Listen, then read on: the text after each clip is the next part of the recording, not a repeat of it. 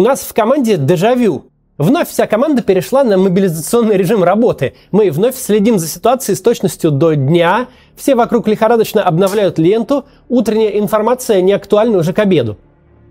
Картина вновь как в первой неделе войны, но с прямо противоположным настроением.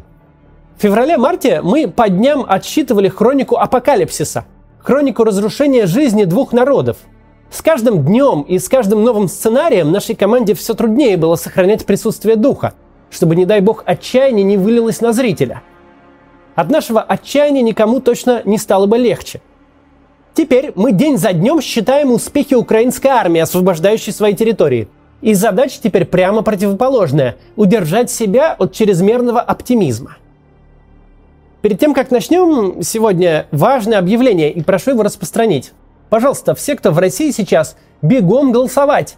Просто бегом забудьте все эту туфту про ничего не изменится, легитимизация и прочее. Для власти момент сейчас очень острый. Мы поговорим об этом в этом ролике. Они на этой неделе могут сильно зашататься. И последнее, что им сейчас нужно, чтобы в избирательных урнах Москвы и других регионов было большинство бюллетеней против Единой России и ее кандидатов.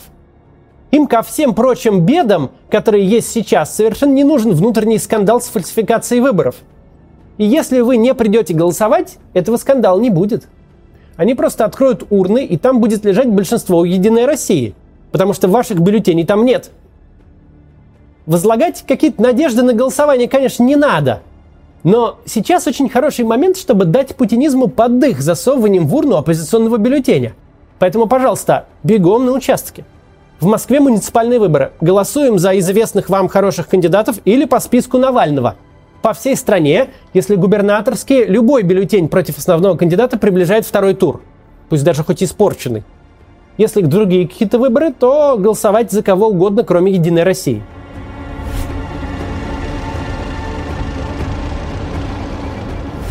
Сегодняшний пресс-релиз Министерства обороны – это документ эпохи. Место ему в учебниках истории. В музее путинизма его надо будет разместить там среди всех преступлений, как вот разваливалось и заканчивалось, вот этот вот документ отлично там будет смотреться. Потому что сегодня в анекдотично витиеватых оборотах российское командование сообщило тем своим войскам, которые еще остаются в зоне наступления украинской армии, все обещания трех предыдущих дней можно забыть. Все ролики о движении резервов просто удалить. Не было этого. Резервов нет, помощь не придет. Целый фланг российской группировки оборонять никто не собирается. Дальнейшая судьба тех, кто хоть как-то пытался воевать и ждал подкрепления, теперь всецело в руках самих утопающих. Официальная версия Министерства обороны заключается в том, что это был такой хитрый отвлекающий маневр. Ну а те войска, которые его не разгадали, ну, не повезло им. Они сопутствующий ущерб. Надо сказать, что это уже не первый жест доброй воли с начала войны – Достаточно вспомнить, как российская армия отступала с киевского направления. Но тут совсем другое дело. Речь идет о совсем иных масштабах. Речь идет о территориях, захваченных уже полгода. Как? О территориях, куда уже назначили российских чиновников. Целого мэра Краснодара сняли из Краснодара и поставили во главе всей этой байды. То есть объявили эту землю, в общем, своей. А сейчас мы своими глазами наблюдаем, как не выходит выдать происходящее за что-то нормальное и плановое. С какой скоростью меняются настроения среди самых верных апологетов как войны, так и лично Путина. Если пару дней назад в телеграм-каналах царил тихий ропот, потом паника, то сегодня там ненависть. Ненависть к бездарному командованию, ненависть к бесконечному вранью, к предательству, ненависть к тому, что пока фронт в Украине рассыпается, пока войска, лишенные всякой поддержки, вынуждены бежать, в Москве, как ни в чем не бывало, гремит салют в честь Дня города, а Путин, как ни в чем не бывало, открывает аттракцион. Страна словно вовсе забыла, что у нее есть армия, которая воюет и гибнет.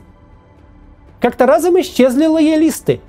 Никто не рискует от своего имени транслировать позицию Министерства обороны всерьез – Вся эта многословная белиберда, сводящаяся к тому, что фланг теперь официально сдан, не вызывает ничего, кроме смеха с одной стороны, раздражения и досады и ужаса с другой.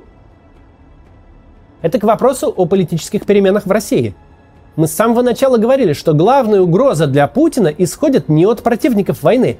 Главная угроза – это горячие ее адепты, и то большинство, что максимально от нее устранилось. История прощает агрессоров, прощает кровавых диктаторов, прощает неправедные войны. Но одной история не прощает никак. Если ты неправедную войну развязал, то проиграть ее ты не можешь. Изволь ее выиграть, ведь иначе против тебя повернутся все. Сегодня подтверждение этому перед нами. Сегодня в публичном поле лоялисты кончились как класс. Самая лояльная позиция – просто молчать. А те, кто призвал уничтожать и сжечь Украину, сегодня кроют Путина и Шойгу такими словами, которых никакая оппозиция себе никогда не позволяла.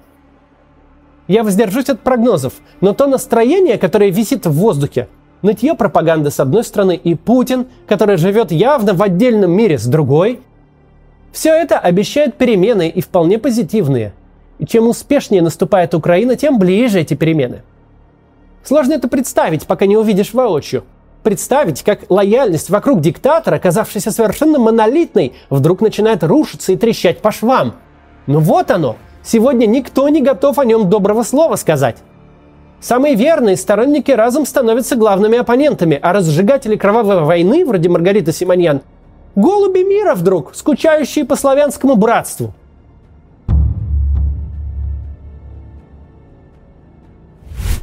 Давайте сегодня закроем для себя вот такой вот этический вопрос. Нормально ли радоваться успехам вооруженных сил Украины? Нормально ли желать поражения российской армии, если вы гражданин России? Или нужно выбирать какую-то промежуточную позицию? Дескать, я против войны, надо прекратить огонь, но своим желать поражения не могу. Отвечу на это вопросом. Армия, которая бомбит Киев, это моя армия, наша с вами армия которая проводит кровавые рейды по украинской земле, это наша армия, которая развязала без всякой причины агрессивную войну, стирает с лица земли Харьков и уничтожает Мариуполь, уничтожила уже. Это наша армия? Нет. В этом смысле за время, прошедшее с 41 года, ничего не изменилось. Ни места боевых действий, ни правильная сторона. Те, кто принес войну на украинскую землю, это наши враги. Мы с этими врагами делим паспорт. Но что это меняет? В российских тюрьмах сидит полмиллиона человек. Если вычесть сидящих по наркотическим статьям, по сфабрикованным обвинениям и политзаключенных, то останется немало людей, попавших туда за дело. За убийство, за изнасилование, за разбои. У большинства из них российские паспорта. И что это меняет? Мы что, должны быть солидарны с тем, кто пенсионерке голову разбил ради 500 рублей в кошельке? Выбирать сторону по флагу по паспорту, оправдывать преступления по гражданской общности аморально. Та армия, которая защитила Киев, та армия, которая возвращает мир на свои земли, сегодня проводит масштабное и успешное контрнаступление. Армия, состоящая из предельно близких к нам в этническом и культурном отношении людей. Она бьет и прогоняет со своей земли преступников, вычищает с нее прорву кошмара и боли. Радоваться этому не просто нормально, это совершенно закономерно – Российская оккупационная армия, находящаяся на территории Украины, в этой войне нам никакие не наши и не свои. Давно пора этот факт принять. Да, когда-то то, что от нее останется, вернется в Россию, и нам придется что-то с этим делать всем. Как-то разбираться, преступников судить, а тех, кто преступления не совершал, или если доказать их не выйдет, придется как-то интегрировать обратно в российское общество – но это все потом, когда они выйдут из Украины, перестанут разрушать там города и убивать людей, когда они перестанут быть оккупационной армией. А сейчас они именно что оккупационная армия, и никакие они нам с вами не свои. А теперь перейдем к сводке.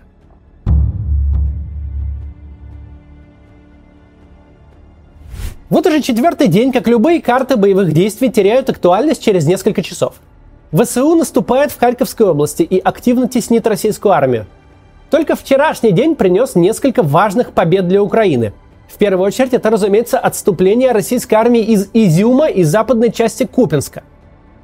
Пропаганда пытается представить сдачу Изюма э, то как тактический ход с целью сконцентрировать больше сил на Донецком направлении, то как благородный отход для уменьшения жертв среди гражданского населения, но выглядит это нелепо и беспомощно. В условиях, когда ключевые пути снабжения российских войск находятся под прямым огневым контролем Украины и могут быть в любой момент перерезаны, очевидно, что настоящая цель отхода – избежать окружения на 10 тысяч человек и последующего разгрома. Это признают и бесчисленные Z-военкоры и, разумеется, Стрелков Гиркин. Этот вообще впервые за долгое время похвалил российскую армию, назвав отступление из-под Изюма стратегически верным ходом.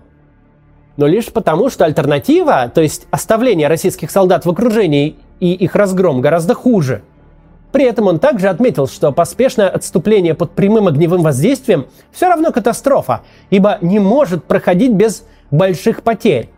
Ведь склады с боеприпасами, технику, а иногда и людей приходится оставлять, чтобы избежать потерь еще больших.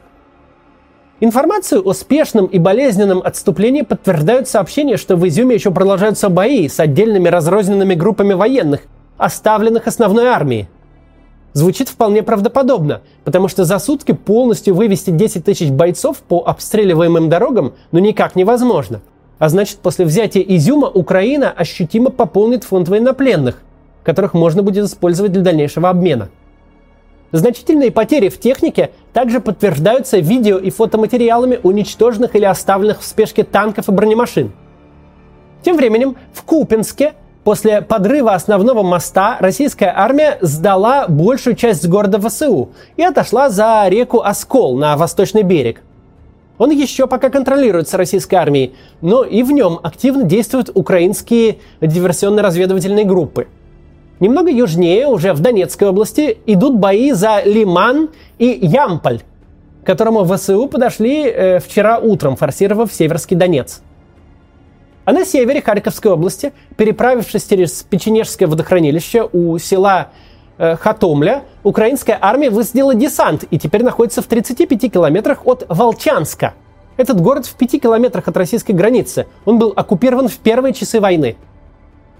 Это то, что было известно на 12 часов ночи вчера,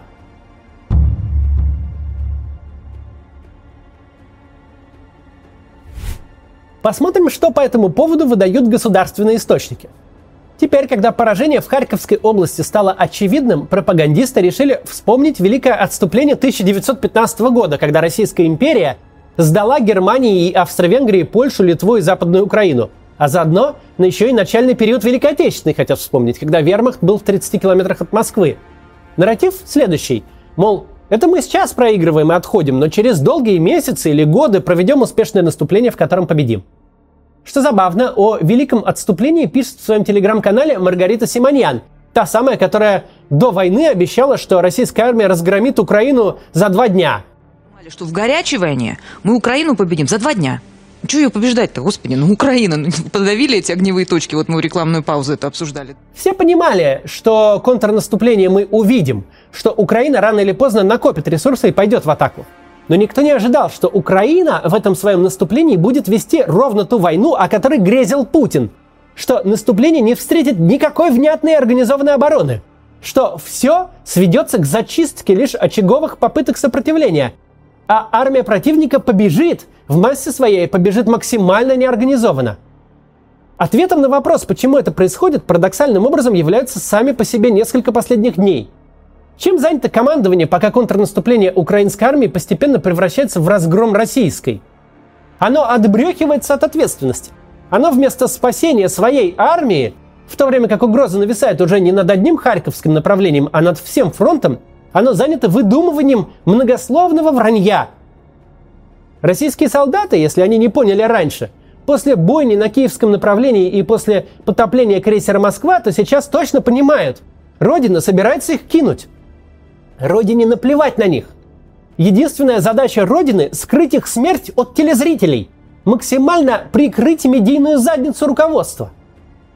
Стоять до конца, отдать свою жизнь. За что? За что? Чтобы потом твоим родителям сказали, мол, сын их погиб вне зоны специальной военной операции, как это было с матросами с утонувшей Москвы? И вот такой характер отступления, бегство российской армии, для Путина намного хуже, чем новость о самом наступлении. Химарсы, реактивные истребители, джавелины, беспилотники и спутники – штуки, конечно, хорошие. Но никто не отменял такую базовую характеристику войны, как моральный дух войск. Не может какая-то часть войска панически бежать. Такой на солдат оказывает вполне однозначный эффект домино. Если товарищ не прикрывает твою спину, а драпает, то велика вероятность, что ты побежишь вслед за ним. Тем более, когда драпает целый фланг. Прогнозы делать все еще рано. Но если так продолжится, то вся российская группировка рискует рассыпаться, и война на этом будет окончена. Без решающих сражений, в которых э, сходятся огромные армии. Но просто потому, что одна из сторон перестанет существовать как боевое формирование. С моральным духом и без того были проблемы. Их не может не быть, когда никто не понимает, ради чего и с какими целями ведется война – Теперь российские военные видят предательство руководства, бегство товарищей и салют в Москве в честь украинской, видимо, победы. К тому же не забывайте, что у нас тут не война, а специальная военная операция. Никто, в общем-то, не обязан там в окопе сидеть. И по большому счету ничего не мешает их покинуть, уволиться со службы, вернуться домой. Понятно, что там могут возникнуть какие-то незаконные препятствия. ЧВК «Вагнер», кто еще жив прибежит или еще кто-то. Но ничего незаконного солдат в таком случае не сделает, присягу не нарушит. И выбор таким образом очень простой. Либо погибнуть, либо пусть с некоторыми сложностями, но без особых для своего будущего последствий вернуться к родным. И да, сейчас это лучший выбор для каждого российского солдата. Любым способом покинуть передовую и отправиться домой.